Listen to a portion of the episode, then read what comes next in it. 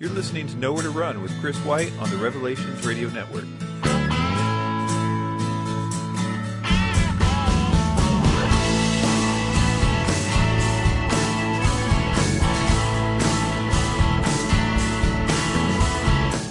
Hey everybody, what's up? Welcome to Nowhere to Run. Thank you for showing up and downloading this show. If you've got any questions for me, as always, you can go to my website, nowheretorunradio.com. And in this episode, I'm going to be playing the second session that I'll be doing about evangelism in the upcoming pastors' conference in Kenya. And this one is going to be kind of in depth, talking about the various aspects and theology of the gospel. Of course, I can't cover all that there is to cover about the gospel, but there are a lot of references that I go through somewhat quickly here. I intend, when I actually do this, to do it really slowly and to give people time to write down all these references. But if you would like to actually learn uh, more about this and follow the references, you can download the notes, the PDF notes that I have with this, which is basically a script of what I say here. Um, so it can be translated too. Eventually, I'm going to be making all this stuff available on chriswhiteministries.com. But um, at least for now, this can this PDF can serve as notes for you for all the references that I mentioned. This will also probably be the last Africa Pastors Conference session that I'll post here on Nowhere to Run. I think I'll post the leadership session somewhere else, and I'll get back to the regular format of Nowhere to Run after this episode. So, without any further talking, here is Evangelism to the Gospel. In this session, we're going to talk about the theology of the gospel. In the first session, I gave an example of the gospel message. I said the following was one way to express the gospel.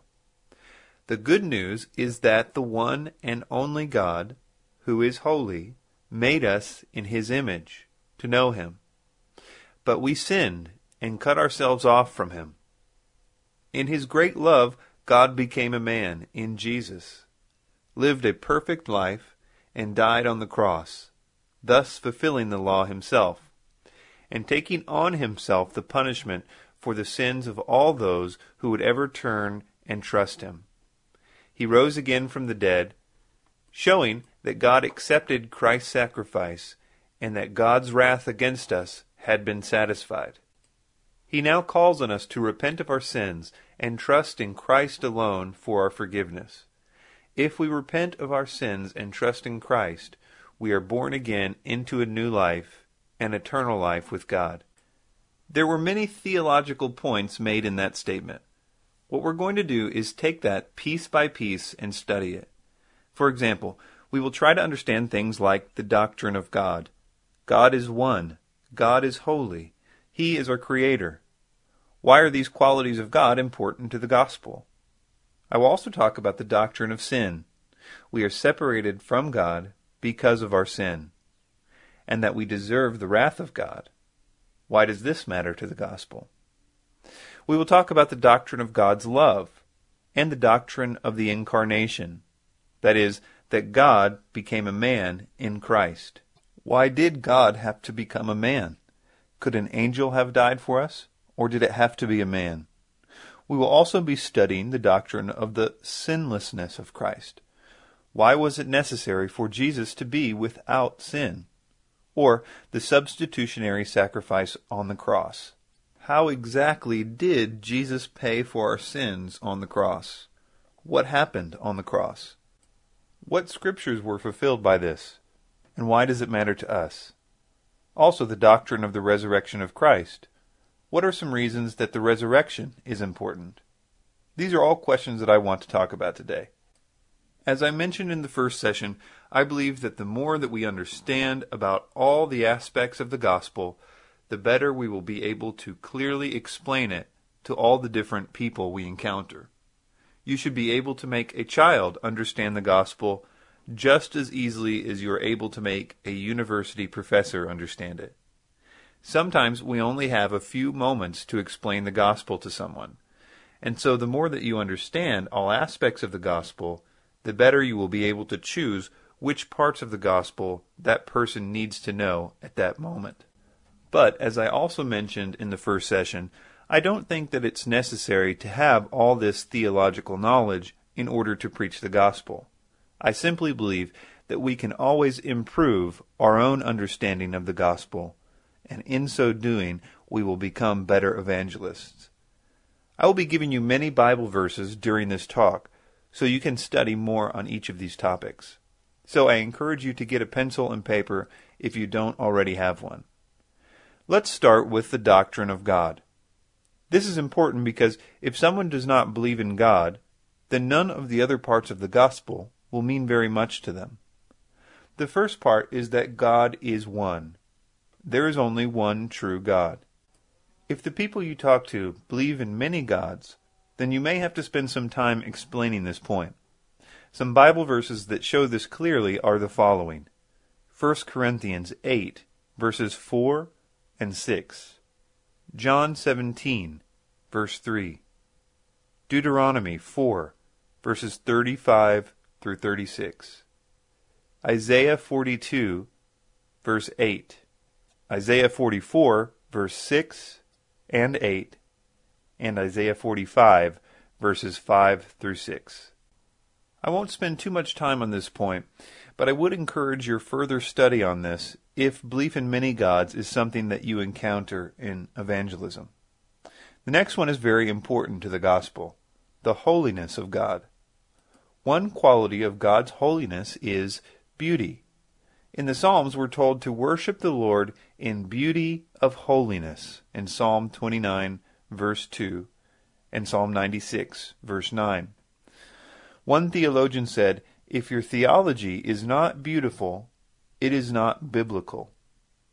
The angels around the throne of God constantly sing, Holy, holy, holy, in Isaiah 6, 3, and Revelation 4, 8. The main meaning of holy is separate. But another aspect of God's holiness is most important to the gospel. To be holy is to be morally pure. Habakkuk tells us in the Old Testament that God's eyes are too pure to look upon evil in chapter 1 verse 13. Some other verses about the purity of God are as follows. Job 15 verse 15. Psalm 5 verse 4 through 5. Psalm 11 verse 4 through 7. Psalm 34 verse 15 through 16. 1 Peter 1, verses 15 through 16. God is holy, and because of this, he cannot tolerate evil. Even the slightest sin would prevent us from being near to God because of his holiness. In the Old Testament, God used to dwell in what was known as the Holy of Holies. This was the part of the temple where they kept the Ark of the Covenant. The Holy Spirit of God used to dwell between the cherubim on the top of the lid of the Ark of the Covenant. No one could go into the Holy of Holies except the high priest, and he could only go in once a year on the Day of Atonement in order to sprinkle the blood of the Lamb on the top of the ark. This was to atone for the sins of the people of Israel.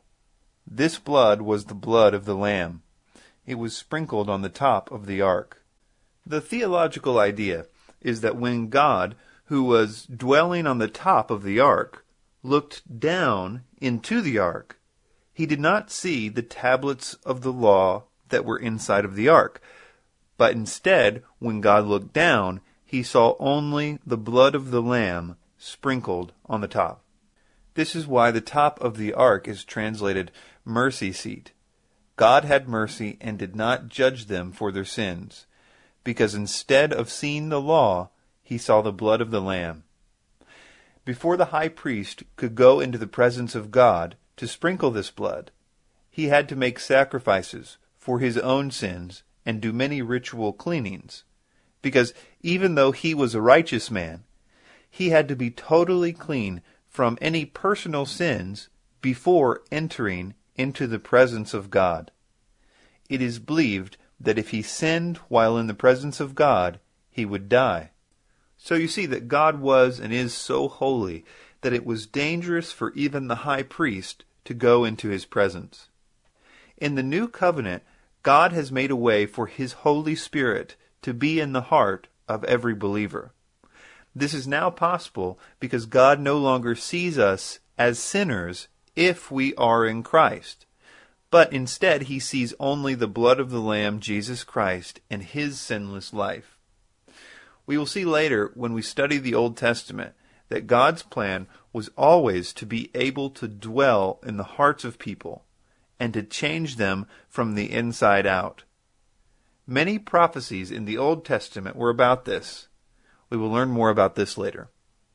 Right now, my only point is that God's holiness is an important part of the gospel because it is His holiness that prevents us from coming into His presence because we are sinners. In other words, we are separated from God because He is holy and we are sinful. The next point about the doctrine of God is that He is our Creator. If God truly is our Creator, then we owe Him our lives. We would not even exist without Him. We are designed to love Him. Isaiah 43 verse 7 says, Everyone who is called by my name, whom I have created for my glory, I have formed him, yes, I have made him. We are created for God's glory, Isaiah says. This makes our rebellion against God even more terrible. A few verses you might want to write down about this are Psalm 139, verse 14, Isaiah 43, verse 7, Ephesians 2, verse 10, Ephesians 4, verse 24, and Genesis 1, verse 26 through 27. So God being our creator can be an important part of the gospel. There is much more about the doctrine of God that we could talk about, but for the sake of time, we will move on to the next one. The doctrine of sin. Probably the most important part of sin is that it separates us from God because of His holiness. Sin caused Adam and Eve to have to leave the Garden of Eden. And it also causes us to be separated from God. Let's turn to Isaiah 59, verse 2. It says, But your iniquities have separated you from God, and your sins have hidden his face from you, so that he will not hear.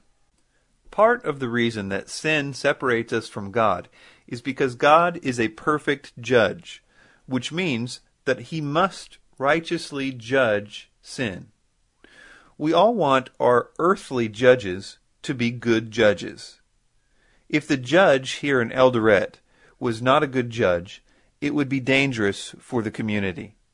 For example, let's say that a person came into your friend's house and murdered his entire family, and you caught him in the act, and you tied him up. You called the police, and they took him to this judge, and the judge said, Because I am such a loving judge, I will let this person go. You would be very angry. You would say, This judge is worse than the criminals. He does not punish crimes at all. He is a terrible judge. We want our judges to judge righteously. We want them to punish criminals. If they do not do this, the community is in danger.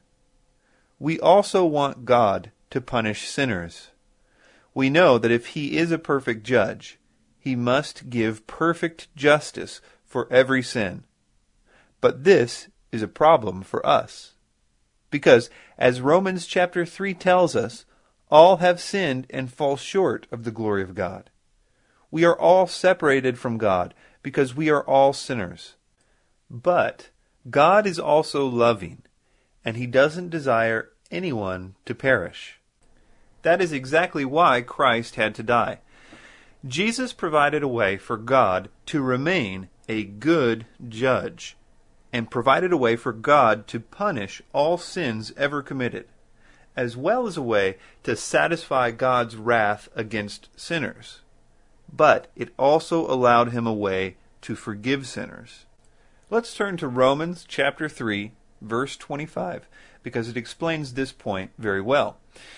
Verse 25 starts out and it's talking about Jesus. It says, Whom God has set forth as a propitiation by his blood, through faith, to demonstrate his righteousness, because in his forbearance God had passed over the sins that were previously committed, to demonstrate at the present time his righteousness, that he might be just and the justifier of the one who has faith in Jesus. The word propitiation means to satisfy God's wrath for sins. The sins of the entire world were put on Jesus at the cross. This was God's way of making sure all the sins of the world are punished. It is by the payment for all sin being made that we are no longer separated from God, if we repent and believe in the gospel. What happened on the cross then? What was in the cup that Jesus drank at Calvary? Let's turn to Luke 22, verse 42. This is Jesus the night before he was to be crucified. He was in great distress because he knew what the next day would bring. Luke, who was a doctor, tells us that he sweat blood in verse 44. We now know that sweating blood is possible, and it's a condition that can happen when a person is extremely stressed.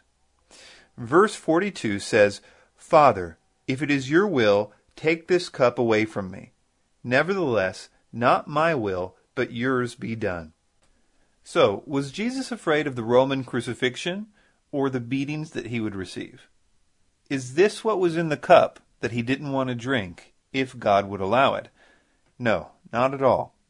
Many Christians in the early church would go to an even worse torture than Jesus endured. We have records in church history of men singing as they went to be burned alive because of the privilege of being killed for the name of Christ. No, Jesus was not concerned about the beatings or the Roman cross. That was not what was in the cup that he drank for us. That was not how he paid for our sins. The following verses show us that the cup idea is used as a picture of God's wrath in Scripture. Psalm 75, verse 8. Isaiah 51, 17, and verse 22. Jeremiah 25, verse 15. Habakkuk 2, verse 16. And Revelation 14, verses 9 through 10. Jesus was not worried about being on a Roman cross. He was worried that when he was on that cross, the full measure of God's wrath for your sin and my sin would be put on him. He would endure what I deserved what you deserve the just wrath of God against our sin. All sin will be punished. All sin must be punished if God is a good judge. The only question is will that sin be punished in the future, on Judgment Day, or 2,000 years ago, on a cross in Jerusalem? God has given his people this choice to make where and when do they want their sin to be punished? We are reconciled to God because of the gospel. Let's turn to 2 Corinthians chapter 5, starting in verse 18. It says, Now all things are of God, who has reconciled us to himself through Jesus Christ, and has given us the ministry of reconciliation. That is, that God was in Christ reconciling the world to himself not imputing their trespasses to them, and has committed to us the word of reconciliation. Now then, we are ambassadors for Christ, as though God were pleading through us. We implore you on Christ's behalf, be reconciled to God. For he made him who knew no sin to be sin for us, that we might become the righteousness of God in him. There are many verses that talk about our separation from God because of sin and our reconciliation to God through the cross. Romans 3, verse 9, 19, and 23.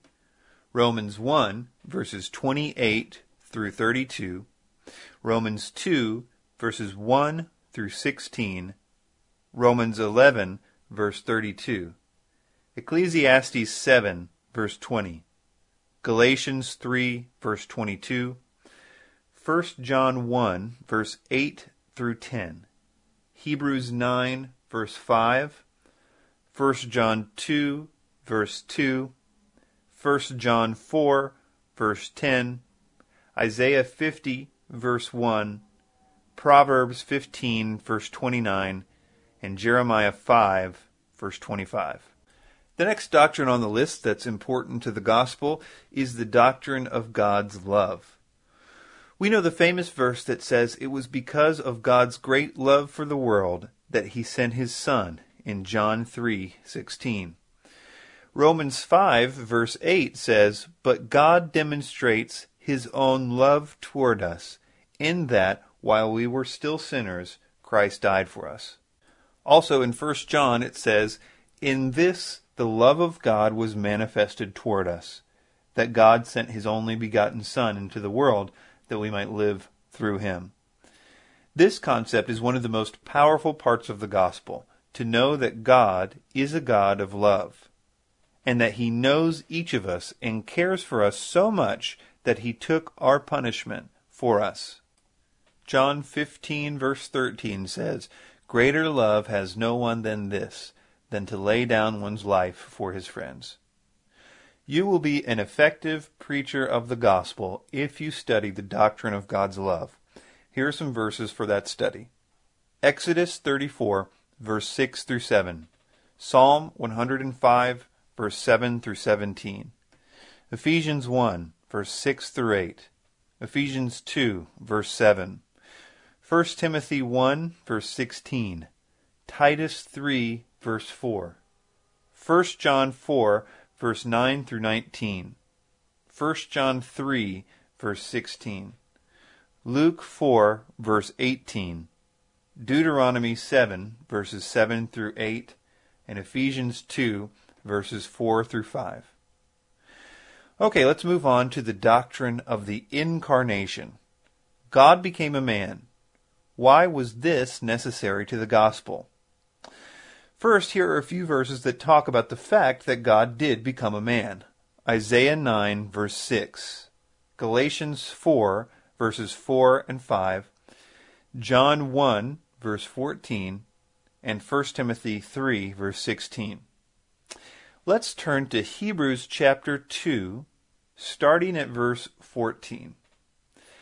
Since therefore the children share in flesh and blood, he himself likewise partook of the same things, that through death he might destroy the one who has power of death, that is, the devil, and deliver all those who through fear of death were subject to lifelong slavery. For surely it is not angels that he helps, but he helps the offspring of Abraham. Therefore he had to be made like his brothers in every respect so that he might become a merciful and faithful high priest in the service of God, to make propitiation for the sins of people. For because he himself has suffered when tempted, he is able to help those who are being tempted. It says here, Jesus shared in flesh and blood that he might set others free through his death. It says in verse 17 that he had to become human so he could be a merciful high priest and make propitiation. The high priest in the Old Testament would stand before God for the people. He would make the sacrifice in the Holy of Holies once a year on the Day of Atonement. Propitiation, again, is the sacrifice that turns away God's wrath. Man has sinned and caused the wrath of God. Man must be punished. God cannot punish angels for what man has done he must punish man. This is an important idea, so let's turn to Romans chapter 5, starting in verse 17 to find out more about it. It says, For if, because of one man's trespass, death reigned through that one man, much more will those who receive the abundance of grace and the free gift of righteousness reign in life through the one man, Jesus Christ. Therefore, as one trespass led to condemnation for all men, so one act of righteousness leads to justification and life for all men. For as by the one man's disobedience the many were made sinners, so by the one man's obedience the many will be made righteous. There is so much more to say on this point of Jesus becoming a man. Like, about his being our high priest and how he prays for us, or how he was a kinsman redeemer, like in the book of Ruth, or how he was the Passover lamb. I will give you some verses to study on the importance of Christ becoming a man. 1 Corinthians 15, 21 through 22. Galatians 3, verse 10. Hebrews 2, verse 10. Hebrews 4, verse 15. Romans 8, verse 3. Galatians 4, verse 4. Philippians 2, verses 7 through 8. Hebrews 9, verse 15. Isaiah 53, verse 12. Romans 14, verse 9. And Colossians 2, verse 15. Another point is about why only a perfect man could die for the sins of man. The fact that Jesus never sinned is very important to the gospel. It was also important for him to be tempted, just as we are, because he needed to fulfill the law perfectly. One thing to remember is that God the Father cannot be tempted.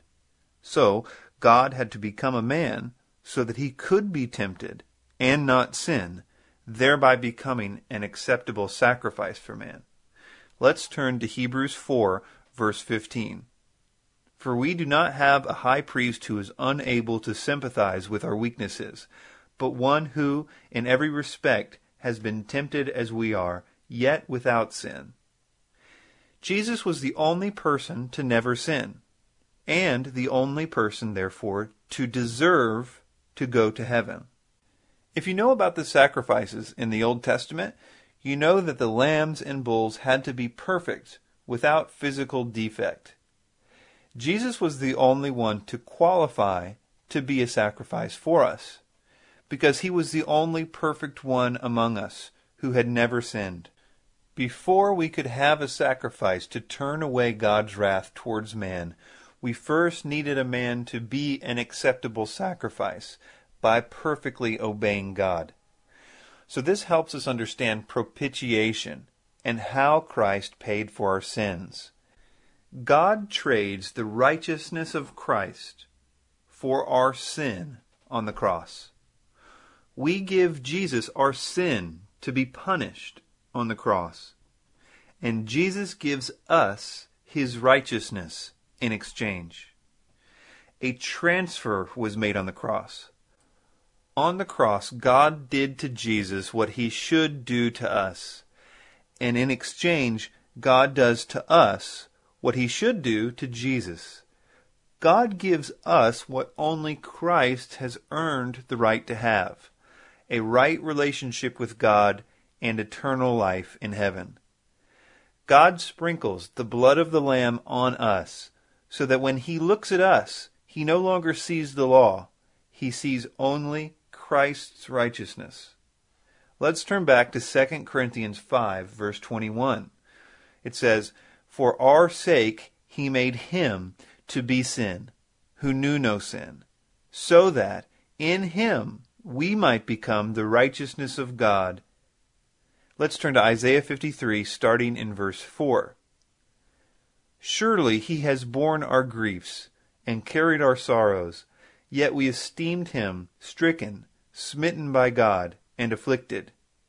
But he was wounded for our transgressions he was crushed for our iniquities. Upon him was the chastisement that brought us peace, and with his stripes we are healed. All we like sheep have gone astray. We have turned every one to his own way, and the Lord has laid on him the iniquity of us all. And then in verse 11 it says, Out of the anguish of his soul he shall see and be satisfied. By his knowledge shall the righteous one, my servant, make many to be accounted righteous, and he shall bear their iniquities. We will have righteousness, it says, given to our account. God no longer sees you as a sinner if you have repented and accepted Christ's substitution. And that is the only reason God's Spirit can be inside of you. Let's turn to Ephesians chapter 1. What I'm going to do now is talk about the idea that the gospel is according to the Scriptures, just like it says in 1 Corinthians 15. It says Jesus died according to the Scriptures. I want to talk about some of the prophecies of the New Covenant in the Old Testament. Understanding this really helped me understand the gospel better than ever before. So let's start by reading verse 13 of Ephesians 1.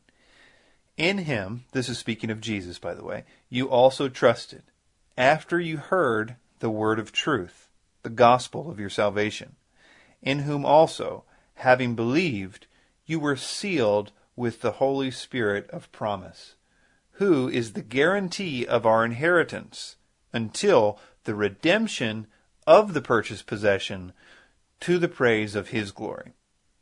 Okay, so it says that after you heard and believed the gospel, you were sealed with the Holy Spirit. It then says something very interesting that this Spirit is the, quote, guarantee. Some translations, like the King James, say earnest.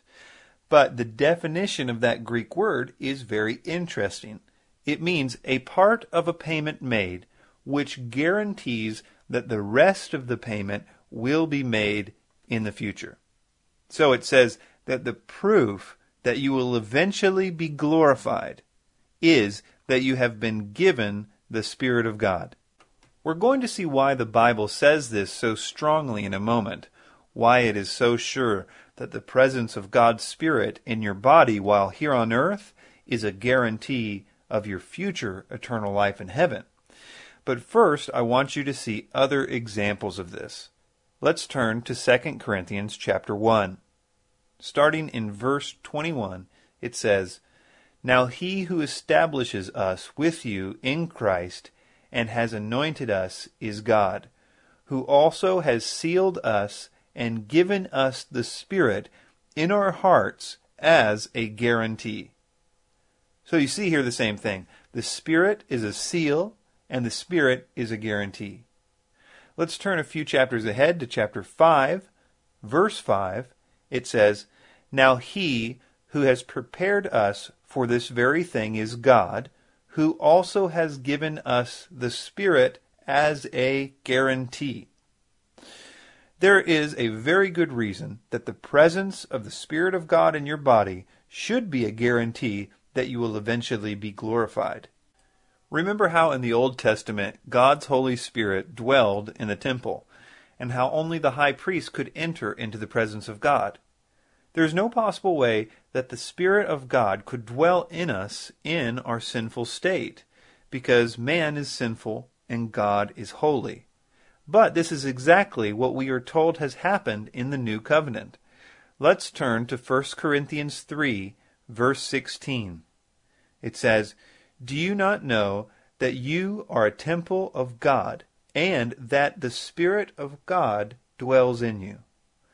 I want to show you prophecies of the new covenant in the Old Testament. And you will see that the plan of God has always been to find a way to be able to dwell in his people, the same way that he used to dwell in the temple, and begin to change their hearts from the inside out. But before he could do this, he needed to find a way to forget your sins so that he could dwell in you. Let's first turn to Jeremiah 31, starting in verse 31. This is when God made a prophecy about a new covenant, one which he says will not be like the old one. It says, Behold, the days are coming, says the Lord, when I will make a new covenant with the house of Israel and with the house of Judah, not according to the covenant that I made with their fathers in the day that I took them by the hand to lead them out of the land of Egypt, my covenant which they broke, though I was a husband to them, says the Lord. But this is the covenant that I will make with the house of Israel after those days, says the Lord. I will put my law in their minds and write it on their hearts, and I will be their God, and they shall be my people. No more shall every man teach his neighbor and every man his brother, saying, Know the Lord, for they shall all know me, from the least of them to the greatest of them, says the Lord. For I will forgive their iniquity, and their sin I will remember no more. We know that this prophecy was not just about Israel because Hebrews chapter 8 tells us that this also applies to Christians. We see that God has a plan to remember our sins no more and that he will put his law in our hearts. In the other prophecies about this new covenant, we see more details about how exactly God plans to put his law in our hearts. This is very important. You should make a note of these prophecies if you don't already know them. So let's turn to Ezekiel 36, starting in verse 25.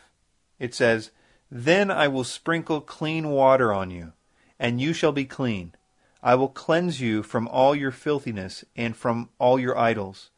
I will give you a new heart, and put a new spirit within you. I will take the heart of stone out of your flesh, and give you a heart of flesh. I will put my spirit within you, and cause you to walk in my statutes, and you will keep my judgments and do them. Here we see that God promised that it would be His Spirit that would change our minds and hearts. This must have been pretty shocking to any Jew at the time. The Holy Spirit that was in the temple would somehow be in the body of every believer in the new covenant? How could this be? how could the holiness of God be in a sinful man? The answer is in verse 25. Before he dwells in us, he sprinkles clean water on us and cleanses us from our filthiness. This is done because he punished all of our sins on Christ, and he is willing to forget them. It is also important to remind you here of the verses we read that said, If this happens to you, if the Spirit of God dwells in you, it is a guarantee of the future glory. How can this be a guarantee? What if I sin again after I'm saved? Does that mean that the Holy Spirit would have to leave? No, it would not be a guarantee if it was so easy to lose the Holy Spirit. What those verses are saying is that if the Spirit of Almighty God, who created the universe, is dwelling in you and you're not dead, then it is proof that God has agreed to view the blood of the Lamb and not the law in your case. God has forgiven your sins, past, present, and future. That is why he can dwell in his people now. A way has been made to punish all sin, so God can dwell in his people and change their hearts. So what happens if you do sin when you're saved? Turn to Ephesians 4, verse 30. It says, And do not grieve the Holy Spirit of God, by whom you were sealed for the day of redemption.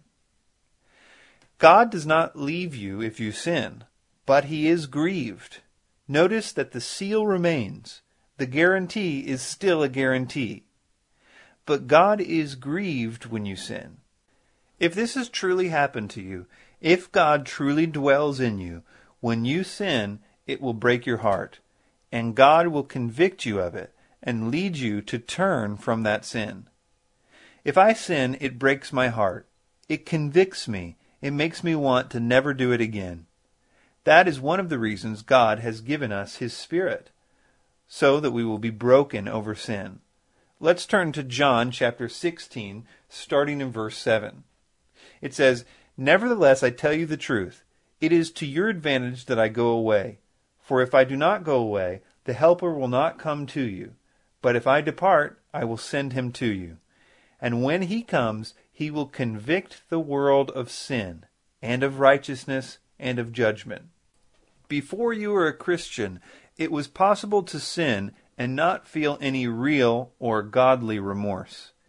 But now that the Spirit of God dwells in you, sin will become detestable to you.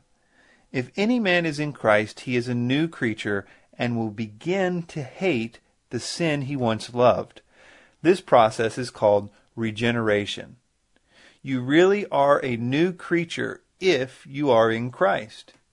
It's like before you were a pig or some other kind of animal that eats waste and trash. When you were the old creature, you never cared that you were eating waste. You thought it was normal. But what if one day you were supernaturally transformed into a human?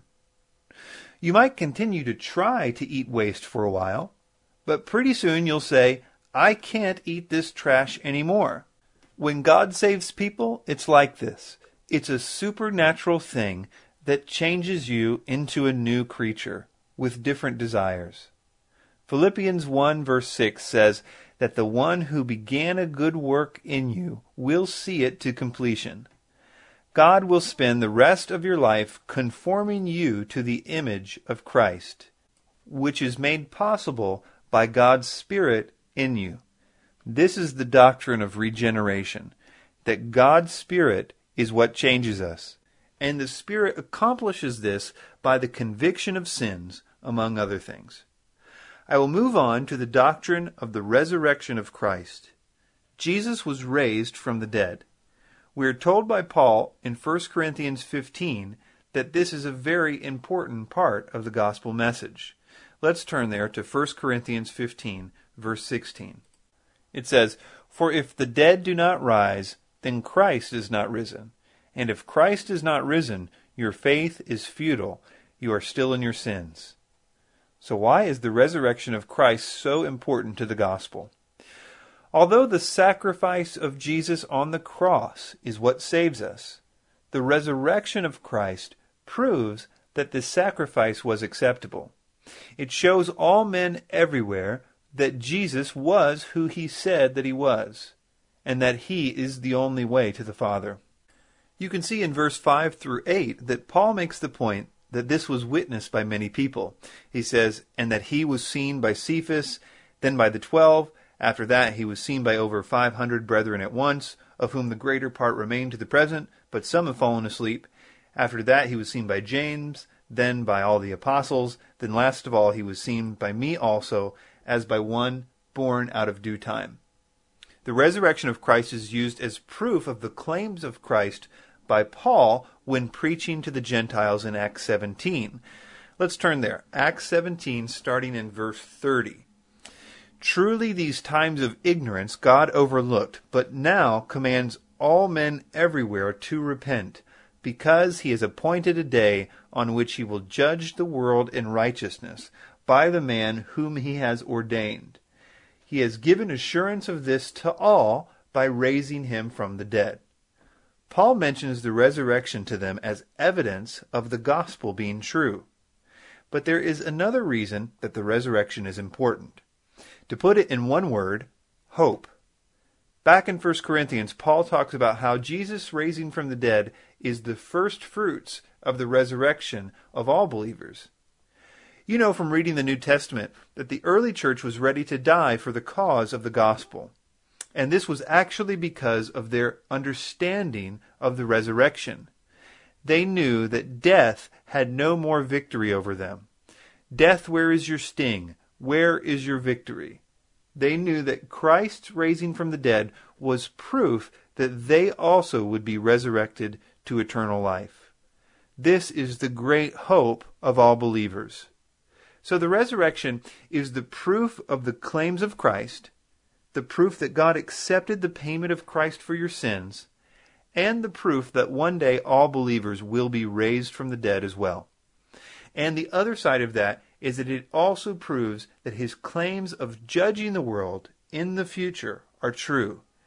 And that is what Paul told the Gentiles the resurrection meant to them. Here are some verses about the importance of the resurrection of Jesus Christ to the gospel message. Acts 2, verse 23 and 24. Acts 3, verse 14 and 15. Acts 4, verse 33. Acts 10, verse 39 through 41. Acts 13, verse 30 and 31. Acts 17, verses 2 and 3. Romans 1, verses 1 through 4. Romans 4, verses 25. Romans 6, verse 9, Romans 10, verse 9, 1 Corinthians 15, verse 3 and 4, 1 Corinthians 15, verse 17, Ephesians 1, verse 20, 1 Thessalonians 4, verse 14, 2 Timothy 2, verse 8, and 1 Peter 1, verse 3. Finally, the idea of trusting Christ alone for our salvation. This is very important to the gospel. The book of Galatians is about the following question Do we need to do good works in order to be saved? The answer is no. We must repent and believe the gospel in order to be saved. And if we are truly saved, the evidence of that salvation will be that good works will show in our lives everyone who is a Christian will begin to show some fruit of that salvation, the fruits of the Spirit of Galatians 5 22 and 23. For example, when Jesus said, If you love me, you will keep my commandments, he did not mean that the only way you can love him is by keeping the commandments. He is saying that if you love him, if you are truly saved, you will show evidence of that love through obedience. Good works are the evidence of salvation, not the requirements of salvation. The book of Galatians tells us that it is dangerous to believe that something you are doing is helping your salvation. If you believe that, then you do not understand what happened on the cross 2,000 years ago. Paul says that it is dangerous to believe this because it is a different gospel. Let's turn to Galatians chapter 5, verse 2. It says, Indeed, I, Paul, say to you that if you become circumcised, Christ will profit you nothing. And I testify again to every man who becomes circumcised that he is a debtor to keep the whole law. You have become estranged from Christ, you who attempt to be justified by the law. You have fallen from grace. For we, through the Spirit, eagerly wait for the hope of righteousness by faith. Our hope of righteousness is in faith in Christ. That is our only hope of eternal life. Our only hope to be considered worthy before God is to be seen with the perfect righteousness of Christ. This is something we must study diligently. So here are some verses for you to look up. Romans 3:24, Romans 4:16, Romans 5:16 through 19. 1 Corinthians 6, verse 11. Ephesians 2, verse 7 through 10. Titus 3, verse 5 through 7. Romans 4, verse 5. Romans 9, verse 11. Romans 9, verse 16. Romans 9, verse 30. Romans 11, verse 6. Galatians 2, verse 16. Galatians 3, verse 16 through 21. Ephesians 2, verse 4. Ephesians 2 verses 8 and 9, 2 Timothy 1 verse 9. I will conclude by saying that if you are to become theologians in only one area, let it be in the gospel. Not only is it the most interesting area of doctrine, it is the most useful in ministry. You cannot waste time by studying the gospel. But also don't feel like you need to know all of what was said here in order to preach the gospel. You do not. The gospel is simple, but it is also complicated. A child can understand it, but a theologian can study it for a lifetime and never find all of its treasure. Thanks for listening to Nowhere to Run. You can download all of the archives to this show and others I've done for free at nowheretorunradio.com. Your prayers and donations are needed and appreciated. You can partner with me to reach many more people with discipleship apologetics, and the gospel.